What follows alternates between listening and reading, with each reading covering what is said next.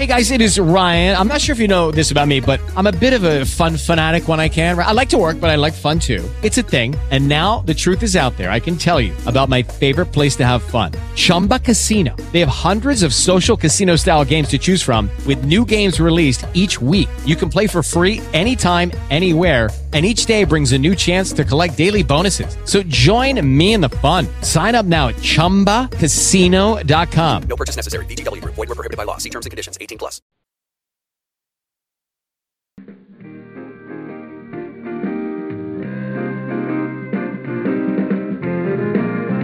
This is the day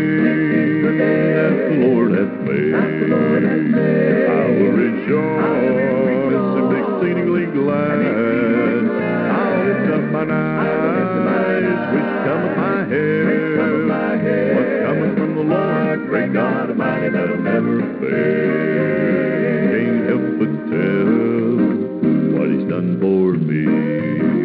I lifted my soul, gave the victory. Set my footsteps to walk and ride, gave me eyes to see the light. This is the day that the Lord has made. This is the day. This is the day that the Lord has made. And exceedingly glad. I will lift mine eyes. I'll lift up mine Which cometh my head. Which cometh my head. What cometh from the Lord, great God Almighty, that'll never fail. Let the heavens rejoice, and let the earth be glad, let the hills sing forth, and let the sea roll by. Let the earth, uh, let the sea, let the wind, and let the rain, let the sun, uh, let the moon, uh, let the young, and left the old, left the church, Rejoice. let the church, Rejoice. let the church. Rejoice and be exceedingly glad. This day, This is the day that the Lord hath made.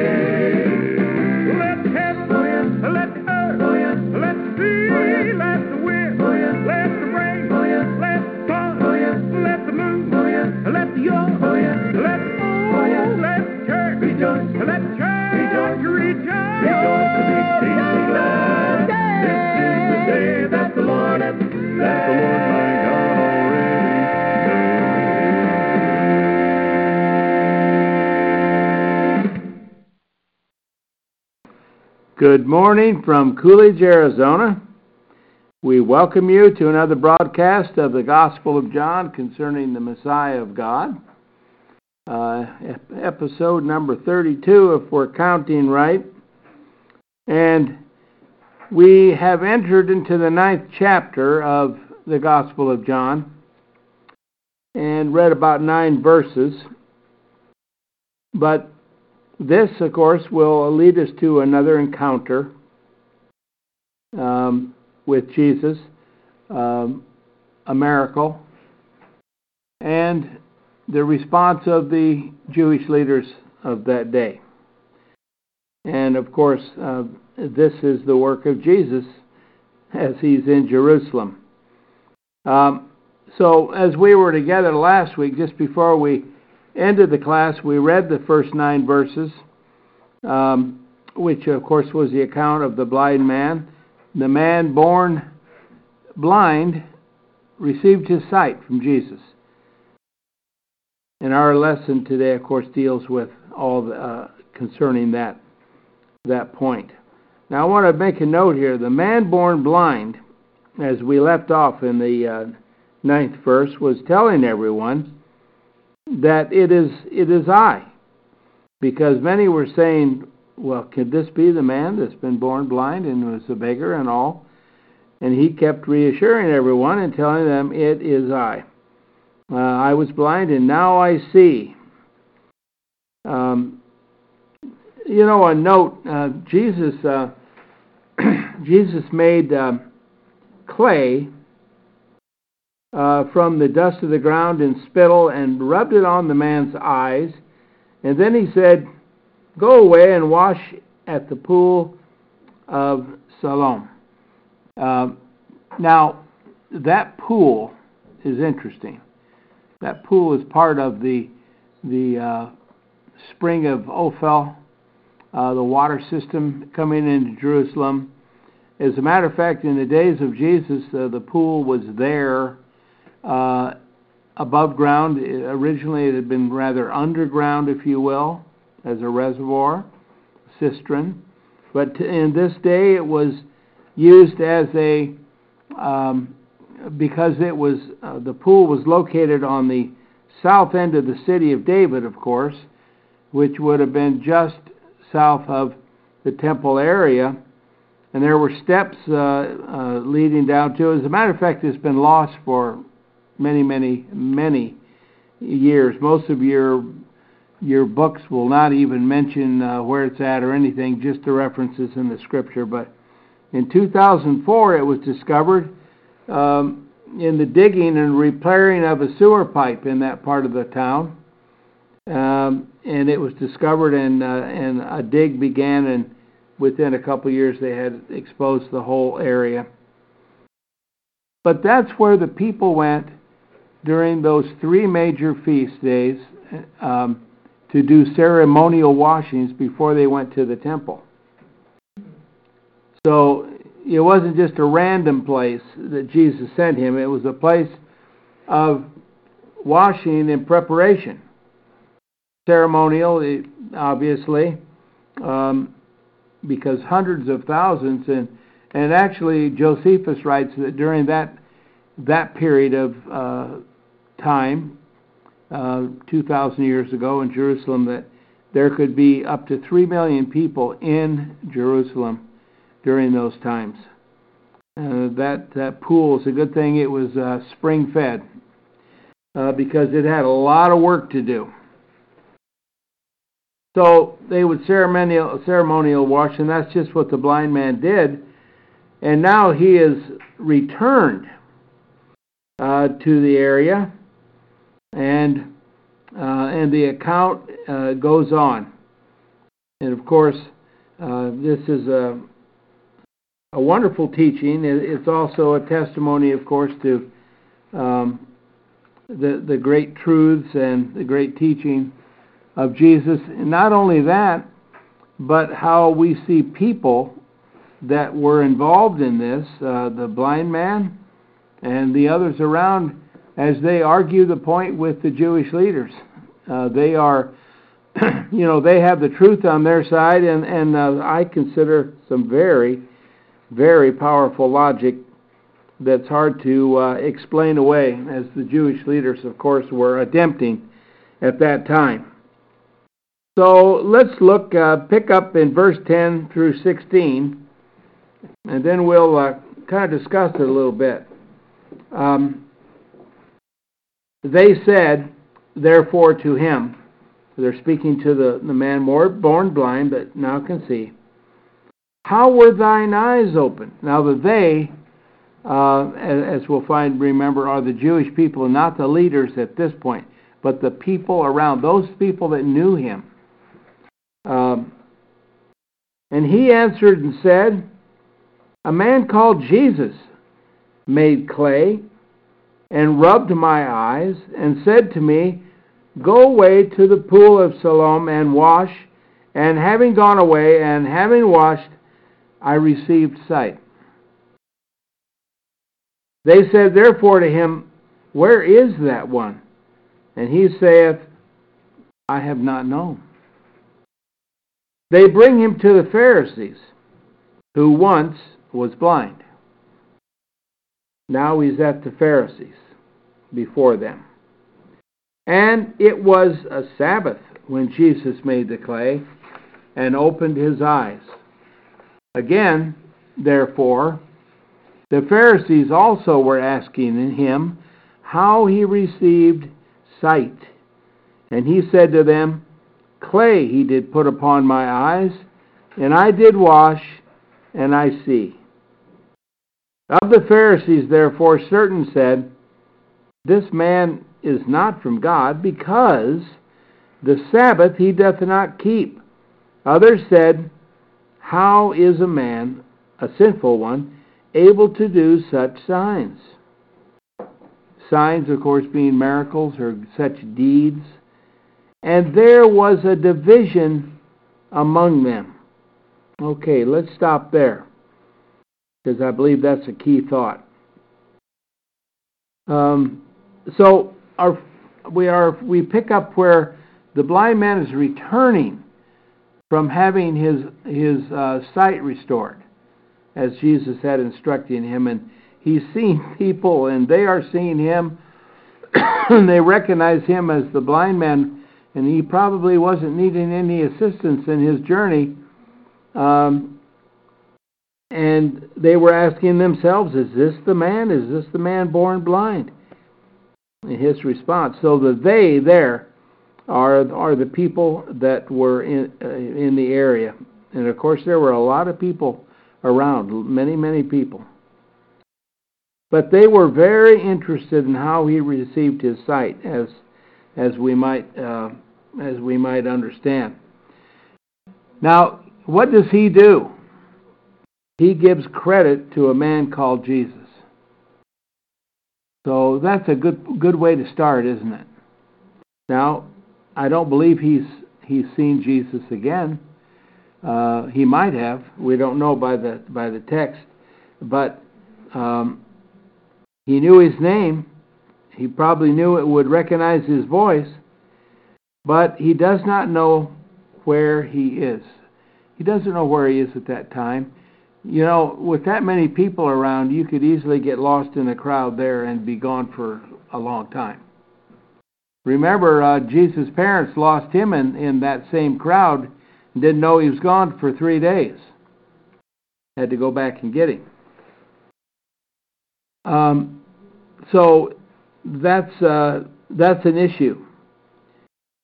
And in verses 13 through 15, we find, of course, the the first thing the Pharisees do is now there's been another miracle performed on the Sabbath and as far as they're concerned, that this violates their rules of the Sabbath. And I say their rules because if they understood the Sabbath as they should have, they wouldn't have been making such uh, ridiculous charges.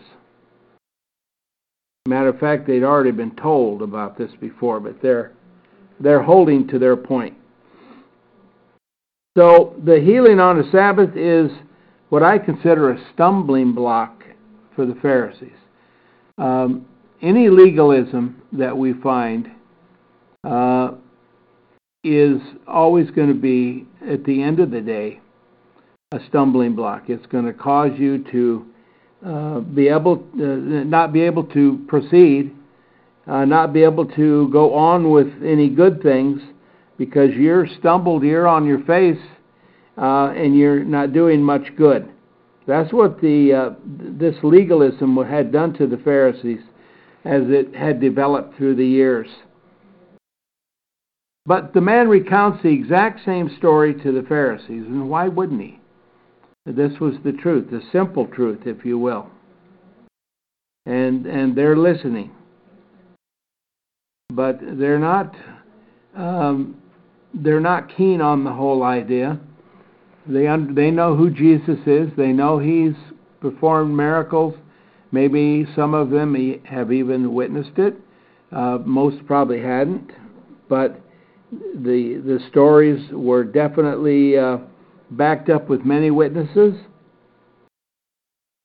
But the key verse here is verse 16, I think. I think it's the key to the passage. There was a division between the Jewish leaders.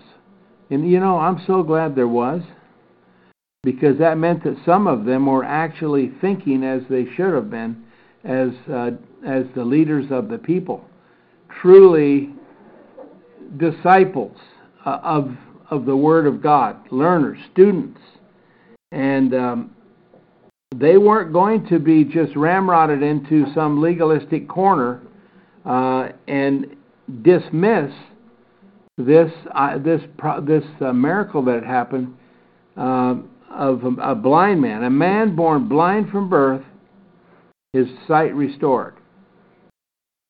Now, what's important about this is is this. Um, first off, Jesus was not keeping the Sabbath in the eyes and the thinking of most of them, or at least the legalists of them because in their understanding that was a problem. But the paradox of this is how can a sinner perform such a miracle? Now that's an obstacle for them, and that's what's causing this division. Some did understand while others could not see. So, what is the what is the real issue here? Uh, the paradox must be, you know, a paradox is where two two points are obviously true, and yet they they they put up they set up a um, an in, insurmountable. It can't be rationalized. But you know they never had a thought in their mind that, of course, that the uh, Jesus was not a sinner, and it was it was okay for him to heal the blind man on the Sabbath. Um, and of course, the miracle itself was a miracle that had, in recorded history, in there they had never heard of this ever occurring. And I believe that, that that's uh, that's the truth. But this is also, and I don't have the scripture, um, but there is an Old Testament messianic passage talking about. Well, I, I think even um, I'm not sure. I think John the Baptist's father might have uh, spoke it, or or I'm not sure about that. But there's a, a passage in the Old Testament about the the Messiah, the Anointed One, um, uh, restoring sight. Now, that restoring sight may have been in reference to understanding or seeing the truth. I, I, I'm not sure of that. Uh, you'd really have to study that and uh, and study the Greek word in the Septuagint and find out. You know, I think uh, in my message today I have uh, a whole thing about see, the word see. There's about 13 or 14 different different Greek words for the idea of see. You know, seeing with the eyes, seeing with the heart, you know, things of that sort. Now, in English, it seems like we have one word for see, um, which which is a little bit uh, is a little bit hard to deal with because we don't really know what you're saying when you say uh, "I see." What do you mean by that? So, and that that's the point. The Greeks had a different Greek word for each each particular item of that, and I think that's a wonderful thing. But their condition, the condition of the Pharisees, they were divided. We see division all the way through the history of men, especially when it has to do with the things of God. Uh, so it is exactly as it is today. But I want to remind you of something. Let's look at Matthew 13, the parable of the sowers again. Just a few words that Jesus, in explaining this parable now for the last time uh, to the apostles, after he told them that, tried to tell them, uh, verse uh, 18 is where we're going to start reading. After he had told the parable and, and defined it uh, somewhat, but he says this to the apostles in verse 18 You, therefore, that the apostles, hear ye the simile of the sower. Everyone, hearing the word of the reign or the kingdom, and not understanding, the evil one doth come and doth catch that which hath been sown in his heart. This is that sown by the way. So that represents that in the parable.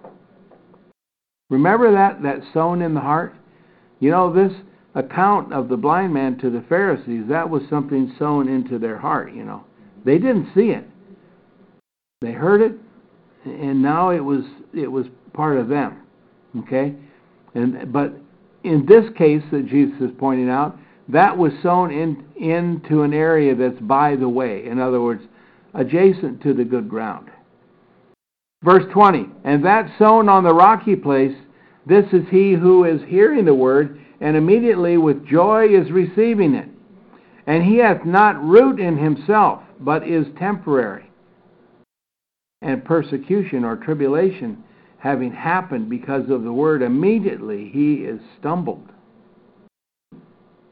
And that sown towards the thorns, this is he who is hearing the word and the anxiety of this age and the deceitfulness of the riches doth choke the word, and it becometh unfruitful. Uh, it is unfruitful to him.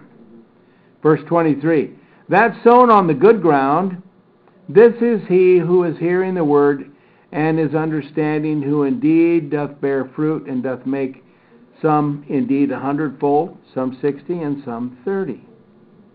Okay? And immediately Jesus goes into another parable. Now, he's already quoted the scripture from the Old Testament, up from Isaiah, about seeing they do not see or understand, hearing they do not hear or understand. But if they would just turn, as God has said to them, if they would turn towards me, I would heal them. You see, this is the um, the bad ground is not just a matter of random. It's just your luck, as the people say, to be in the rocky, adjacent to the good ground or whatever. No, no. The ground is who you are. That's the point here. And that's what Jesus is um, saying to the apostles concerning the parable of the sowers. Um, it's what's in a man, in, in their heart, mankind, more to, be more exact. Um, so, do we see the same principle in the uh, Pharisees here? Definitely we do. How could they discount such a miracle for the fact that it was performed on a Sabbath? And by the way, the man didn't the blind man didn't break the Sabbath by walking to the pool because Jesus was in that temple area. So it wasn't, you know, beyond what they call a Sabbath day journey. There was a there there was a, a distance, and I forget the exact distance of it, um, but it was considerable. Uh, and he didn't violate that. Jesus didn't cause him to violate it. Jesus didn't violate it. You know, the Sabbath was for people to stop their their everyday work and think and consider the things of God. Now, healing the blind man, I think maybe that could be considered the things of God, couldn't it?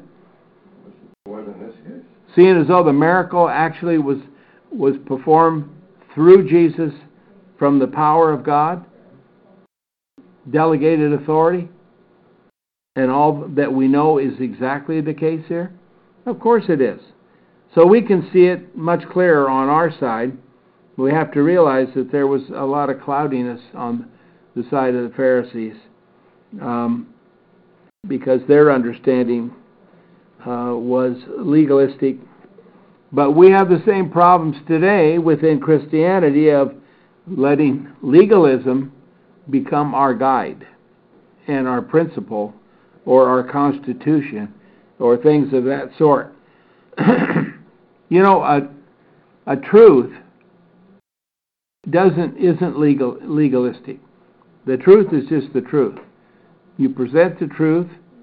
You don't really have to defend it because there it is. You present it, present it in a number of different ways, and now it becomes the responsibility of the hearer to deal with the truth. It's not you to you don't bind this on them and put them away somewhere in a dark place, uh, you know, till they agree with you. That's what legalism is, and it's it's total uh, misunderstanding. Or, um, you know, we have a lot of ways of putting people away. You know, we can stop talking to them, stop uh, being around them, doing all kinds of things. Um, now, if they leave us, uh, you know, we want them restored, but um, I don't think we should be the cause of someone's departure, not if we can help. So, I think it's a good place to pick up the scripture again because I, we see now that uh, we're going to have a, an encounter. We're going to be looking at verses 17 through 33. That we just need to hear, I think, and consider. Um, 17 through 33. They said to the blind man again, now this is the Pharisees in this point, Thou, What dost thou say of him? That he opened thine eyes? So now they're questioning the man. They're, they want to see if maybe what he's been saying he doesn't really mean. So the blind man responds, and he said, He is a prophet. The Jews therefore did not believe concerning him that he was blind and did receive sight till uh, till that they called the parents of him who received sight now listen to these scriptures i, I think they're they're very vivid and they show us the, the human nature and the fact that people weren't really that afraid to talk to each other but anyway verse 19 and they asked them that is the parents saying is your son of whom you say that he was born blind? How then doth he now see? The parents answered them and said, We have known that this is our son, and that he was born blind. And how he now seeth, we have not known. Or who opened his eyes, we have not known. Himself is of age, ask him. He himself shall speak concerning himself. Well, that's pretty bold. And, uh, you know, they don't want to bring themselves into this dispute, really. But I think they've done the best they can. They they can. Um, they they can. So. Yeah, you know, but this is a great example of you know, aren't we supposed to be aware, as aware of what we shouldn't say or what we don't say as what we do? Um, you know, in the walk, you don't always have to have the answer. It's okay if you if you don't. Yeah, speculation can really get you in trouble, can it? That that's the, something that the followers did not do. Right. Um, it, it's uh, oh, it's uh, is so easy to slip into it, though. Oh, yeah. You know. Well, And and given given the circumstances, I mean, they were obviously trying to use this man because Yeah. they really weren't interested that that much in the miracle that ha- that happened. They were interested in Jesus That's and right. hunting him down. Yeah, because all this hinges on Jesus. I mean, if this really happened, what are they supposed to think about Jesus now? So they're even denying that the man born blind was actually blind. But now they ask his parents, and they're confirming it. I think they should know. Um, and the, uh, all the people around, they all knew. Okay. Now, it says in verse 22 These things said the parents because they were afraid of the Jews.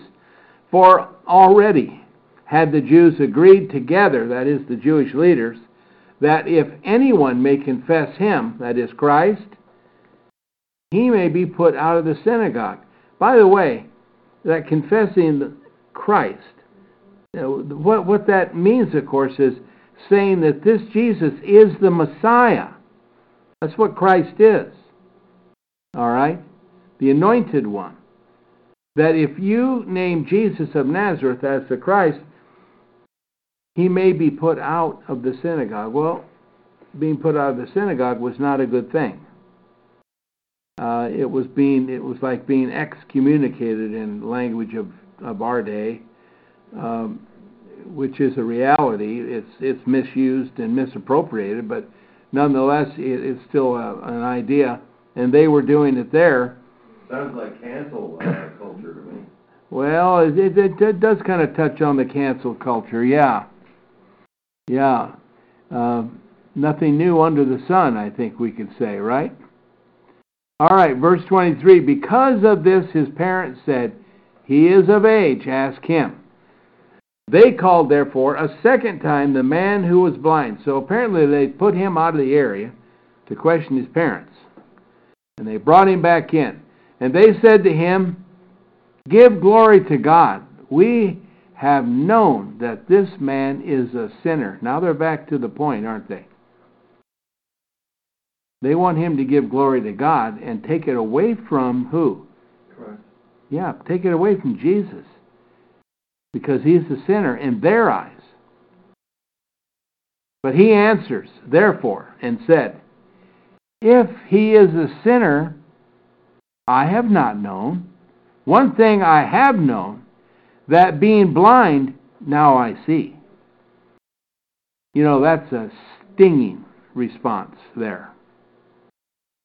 And that's what I mean about pure logic. This is the logic that we find um, amongst ourselves many times, but we also find it in the Bible, especially.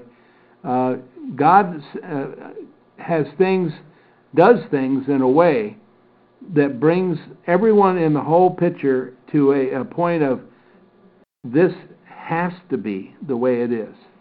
And that's just what's happening. and they said to him again, What does he to thee? How did he open thine eyes? Now they want a technical report before they believe. Well, he answers them again I told you already, and you did not hear. Why again do you wish to hear? Do you also wish to become his disciples? Boy, this guy's walking on the really thin ice. Yeah, this guy's got some. But I, I, I just think this this uh, this passage is so is so uh, so appropriate for this issue. You know, for someone to try to dismiss a miracle on different technicalities and things of that sort, it's just not going to be easy to do. And now this man, the, the blind man, is emboldened to be saying these things to men that actually hold the sway of his uh, having the, uh, the next day or not. Although they weren't under Roman law allowed to execute anyone, uh, they had a funny way of getting around that. So in verse 28, they reviled him, therefore, and said, Thou art his disciple, and we are Moses' disciples. So if he really is a, a disciple of Jesus, then he is going to be taken away from the synagogue and put outside. But they, of course, are Moses' disciples. That puts them in, in the place of not only power, but being on the right side of the issue in their estimation. Verse 29 We have known, says the Pharisees, that God has spoken to Moses, but this one we have not known whence he is. There we go again. They admit their ignorance as to who Jesus is, but by this time they should have already known all these things. They can't judge this situation being as ignorant as they are in, in reality. They just really can't. Verse 30 The man answered and said to them, Why? And this is a wonderful thing, that you have not known whence he is, and he opened my eyes. And we have known that God doth not hear sinners. The man, the blind man, still speaking here. But if anyone may be a worshipper of God and may do his will, he doth hear. Him he doth hear. From the age it was not heard that anyone did open eyes of one who hath been born blind. If this one were not from God, he were not able to do anything. Now that's quite a statement from, from this man born blind. Again, perfect logic. If he were not from God, he would not have been able to do this or anything else. Uh, the account is wonderful. This is definitely someone who was touched by Jesus in more ways than just one. I believe it. And I also believe he was listening uh, to the to the readings and the in uh, the the scriptures and the teaching uh, in the synagogue all of his days. Being a blind man, I think he was actually hearing and contemplating the word he was hearing from the scriptures. He's putting this together, and I and he's he's right. Now, I, I think we could say that the Pharisees are in a desperate need for an answer that will discredit Jesus of Nazareth. Because if they can't discredit him, they're only left with one other option Follow him. follow him, and that's going to be an issue for them. Some of them, especially. But they will not be able to have one. Uh, they'll not, they're not going to be able to do this due to the testimony of the blind man, his parents, and I think just the pure logic and truth of all the statements that's been uttered. Then, on top of all of that, there is the miracle, isn't there? There is the miracle. There, there's, there's even more than the miracle. I mean, this is, this is proving what Jesus told his disciples back in verse 3 Mhm. and that when they were asking about who was did, did the man sin or did the parents sin, that that that's a good point. I'm glad you brought that up. and that G- Jesus himself said that neither did this one sin nor his parents, but that the work the works of God may be, may be manifest in him. It might be made known in him, and this is Right. this man's testimony uh-huh. of what Jesus did to him, something that's never been done before. Yeah. That's So Powerful. Jesus told them what the the answer to the whole problem before it even occurred. Right. whole answer. Yeah. This blind man was going to be uh, a testimony to well to Jesus, of course. This is God's stamp of evidence, if you will. Yeah. The man born blind now he sees, and who's involved? You know, the, the the the man born blind could have come up with a lot of stories, I suppose, but he's not going to because he knows exactly what happened. It was very, very quick and fast. Um, and it happened just as Jesus told him. Um, there's no technical or physical way that that was the, the, the dust on the ground and the spittle in any way healed the eyes. Um, so it's it's a miracle, of course, and it's becoming a testimony to everyone there from God. And what is the testimony? Jesus has been sent from God. And and the words the words go out, you know, the words that people already heard. This is my beloved son in whom I am well pleased. And uh, John the Baptist, that we need to listen to him. Uh, I'm not fit to untie the sand, the strap on his sandal, and on and on it goes. So, and then in verses 24 through 27, we find first that the Pharisees call the man born blind, and uh, he tells them exactly what happened again. Um, but they're con- convinced to determine Jesus and have him called a sinner, and even for this man to deny him. Okay, you can see, praise God for that, but deny Jesus. You know, they're giving him an, a, a way out of this. He's not taking it, friends. He's not going there because he knows what happened.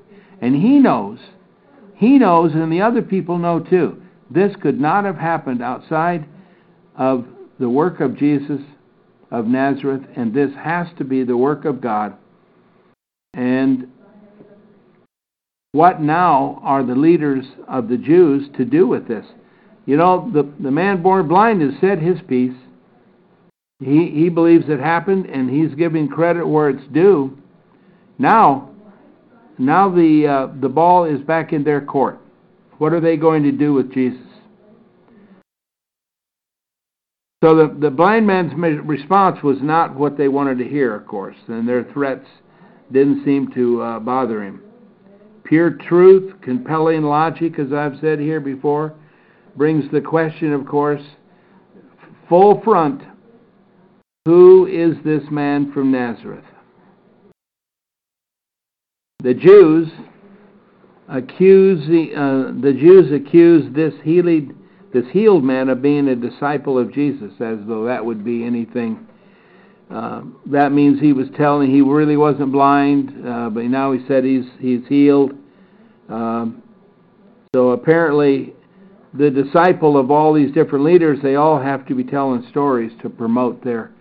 Um, you know, you got to remember that in this day and age in in uh, Jerusalem, there were many false messiahs, many false teachers, and all the teachers had disciples, as they called them then. Uh, today we call them minions or followers or uh, uh, what what do we call the disciples of uh, James Jim Jones uh, and people like that? It's not that hard to do. Deceased. Yeah, well, we call them deceased. No, that's right. But a charismatic person can somehow gather a group uh, of, around him, and it be, then it becomes more and more ludicrous. If we look at so-called religious history, we feel, see a lot of charismatic individuals that started movements that are still with us today. All based on lies and, un, and uh, untruth, and yet we have people still dedicating their lives to promoting such things. So this isn't just a, a, a little thing. This is a difficult thing for some of the Pharisees to deal with. Very, very difficult for them. Uh, and they're boasting, of course, their discipleship of Moses, but Jesus has already told them about this. That if they were truly Abraham's uh, descendants and sons in, in the faith uh, and Moses, then they'd be doing the things of their their leaders, their mentors, but they're not. What's it say in verse 30 again?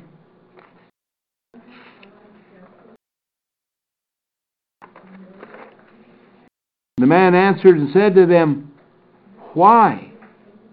And this is a wonderful thing that you have not known whence he is. And he opened my eyes. It comes back to that.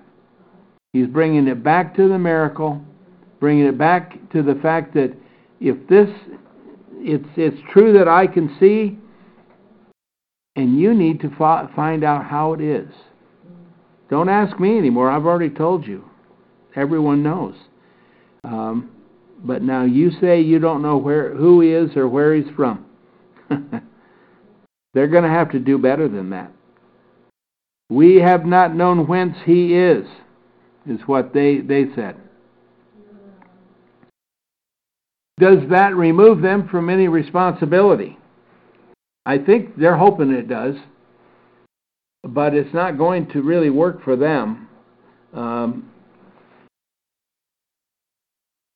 you know, I, I think about this when I, I think that, you know, God gave the Jews almost 40 years of time to analyze these things concerning Jesus concerning, concerning the gospel and the new covenant and make a decision that would bring them salvation and peace with God. Because this is such a powerful issue for them to, to see the truth of things, apparently. He came to them because the Jews require a sign and the Greeks require knowledge. In other words, this was the the uh, personalities of the two people, the Jews and the Greeks. The Jews needed miraculous signs and wonders and things, and the Greeks had that you had to be uh, an orator and, and and have great knowledge, or they're just not going to listen to you. That's the way it was. Is it any doubt that God sent Paul, probably the most learned man in Israel, a great speaker, to um, to the Gentiles. No, I don't think it's any real mystery, is it?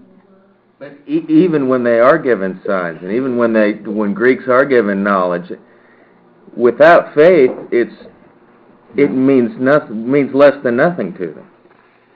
It's it's supposed to help you develop faith from your mind and your heart.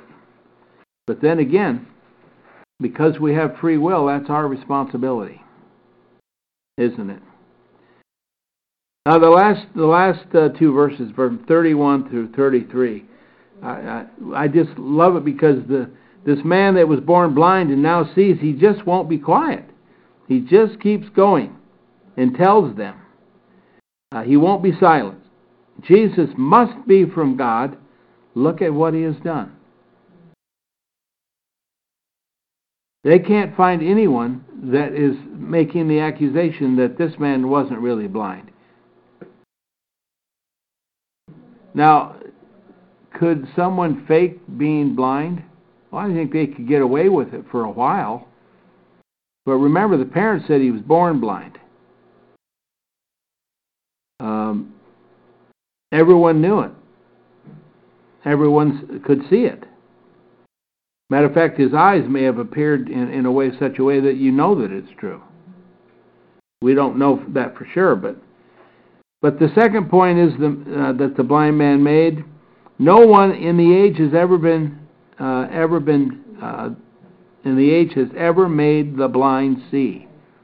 It was a messianic prophecy of the Messiah. You know, the learned amongst them should have noticed this right away. They they may have known it, but they're not going to confirm it. I have All a- right. I've got a verse from Isaiah Okay. 35.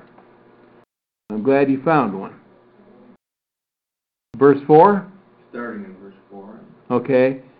Okay, Isaiah 35. Say to them that are of a fearful heart, Be strong, fear not. Behold, your God will come with vengeance, with recompense of God, and he will come and save you. Then the eyes of the blind shall be opened, and the ears of the deaf shall be unstopped. Okay, now that, that was the, the passage I was thinking about. Uh, let's read the next verse, though. Then shall the lame man leap as a hart, and the tongue of the dumb shall sing, for in the wilderness shall waters break out and streams in the desert. Okay. Now, we could be dealing with a figurative situation here of blind eyes and deaf ears. Uh, because of the of the news of the, the messianic news, The understanding. the understanding of. Um, but then again, we don't have a record of this being done. Okay, in the Bible. I don't know of any other record. Um, so, uh, I mean, can you imagine as a human being, you know, a seeing person, it's impossible for us to imagine what it would be like to be blind, but we could, you know, you've seen video, you've seen, you know, it, how profound it would be for this man to go from being blind to seeing the world, you know, for the first time. I mean, we've Yeah. seen, a lot of people have seen video of uh, a person who is colorblind and then gets those glasses Mm-hmm. that, that allows them to see color. And those people, those people are broken in, into tears. Sure. You know, uh, are are are so moved and incredible they can't even speak. Here's Yeah. a man who was blind from birth and can now see. No wonder he is so bold Mhm. Yeah. with what he says and so believing. I mean, you know. That's right, and, and I think they got to recognize the emotion. Uh, I'm trying to get the emotion of this man because certainly he was speaking in an emotional way and emboldened in, in all that has happened to him. Don't tell him that it didn't happen. so uh, we're going to pick this up next week in verse 34. Well, we'll we'll find now Jesus entering in. Um, to the conversation um, along with the others. So I hope that this is exciting to you because this is just the evidence of the gospel. This is what the gospel of the good news is all about. This is the good news. Not just the healing. If you'd have been the blind man, it would have been good news. But he would have understood very soon that there's more to this than just me seeing again. Oh, there's like a lot more to it. And that's the point, isn't it? So on we go. Uh, we pray uh, that this has been helpful to you today. We pray that you will be busy about your task as the Lord has called you. and be pleasing to God in all your ways, we ask in Jesus' name. Amen.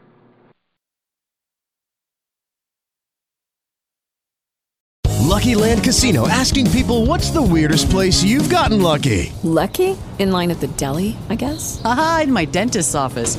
More than once, actually. Do I have to say? Yes, you do. In the car before my kids' PTA meeting. Really? Yes. Excuse me, what's the weirdest place you've gotten lucky? I never win and tell. Well, there you have it. You can get lucky anywhere playing at LuckyLandSlots.com. Play for free right now. Are you feeling lucky? No purchase necessary. Void where prohibited by law. 18 plus. Terms and conditions apply. See website for details.